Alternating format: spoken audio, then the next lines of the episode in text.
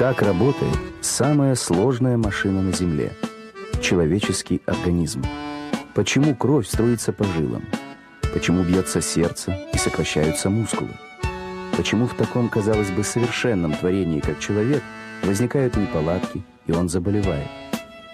Даже сегодня у нас нет полного ответа на эти вопросы. Не было его и у великого римского врачевателя Клавдия Галена, жившего почти две тысячи лет назад. Изучая страшные раны на телах гладиаторов, он пытался понять, как же устроен человеческий организм. Его считают основоположником физиологии и фармакологии. Его труды легли в основу гомеопатии, а учение о строении человеческого тела, созданное Галеном, господствовало в медицине в течение 14 веков.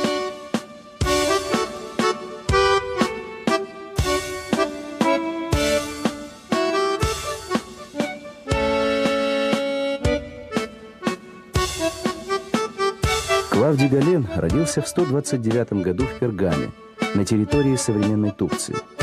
В юности он изучал труды великих философов и математиков знаменитой Пергамской библиотеки. Но отец, заявив, что ему приснился вещий сон, настоял на том, чтобы Клавдий оставил философию и занялся медициной.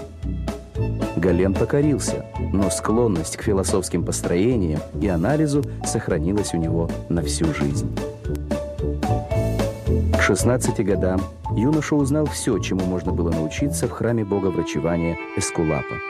Гален мечтал продолжить обучение. Он хотел разобраться, как устроен человек.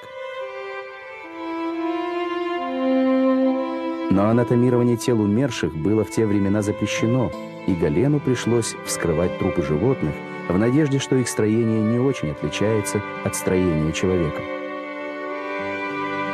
После смерти отца Клавдий Гален отправился в путешествие. Он побывал в Смирне, Коринфе, Сирии и везде изучал искусство врачевания. Общался с местными лекарями, записывал рецепты лекарств, в составлении которых со временем стал настоящим виртуозом.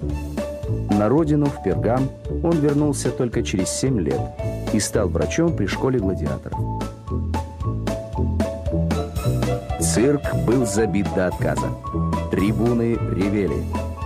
Пот на телах гладиаторов смешивался с кровью, но в пылу сражения они не обращали внимания на боль.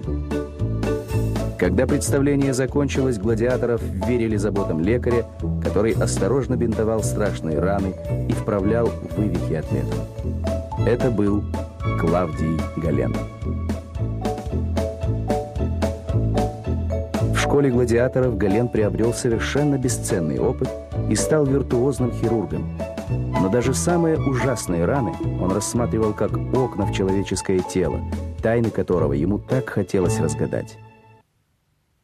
Когда император Марк Аврелий сделал Галена личным врачом своего сына Комода, ученый переехал в Рим и там продолжил свои исследования, изучая строение органов свиней и обезьян.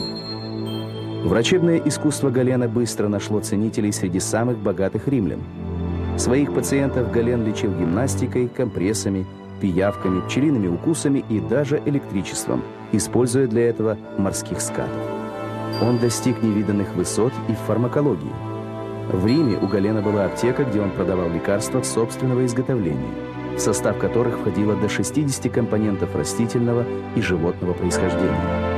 Для столичных модниц Гален разработал рецепт кольт-крема, состоящего из эфирного масла, воска и розовой воды.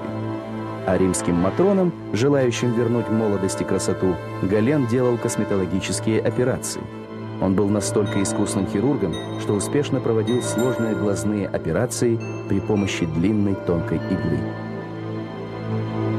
Гален написал множество сочинений, главными из которых был трактат о назначении частей человеческого тела и фундаментальный труд под названием «Метод врачевания». Ему удалось развенчать многие заблуждения своих предшественников. Так он опроверг учение Аристотеля, который считал, что мозг человека – это особая железа, которая вырабатывает слизь для охлаждения организма, и открыл, что сигналы из головного мозга – идут к органам по нервным волокнам. Не обошлось без ошибок. Ученый считал, что по человеческим аортам движется не кровь, а специальная субстанция – пневма.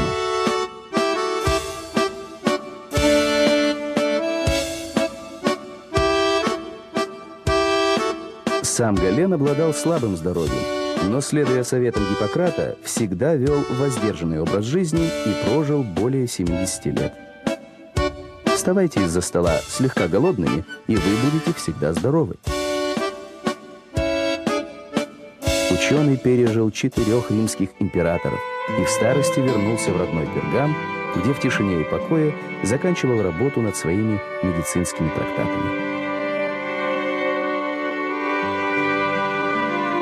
Гален пытался проникнуть в великую тайну устройства человеческого тела. Многие века он был непререкаемым авторитетом для врачей как на Западе, так и на Востоке. Но ему так и не довелось со скальпелем в руках войти в удивительный храм человеческого тела. Это произойдет только через 12 столетий после его смерти, когда бельгиец Андрей Визалий наконец получит возможность анатомировать человеческие тела и исправит наивные ошибки великого лекаря древнего мира Клавдия Галена.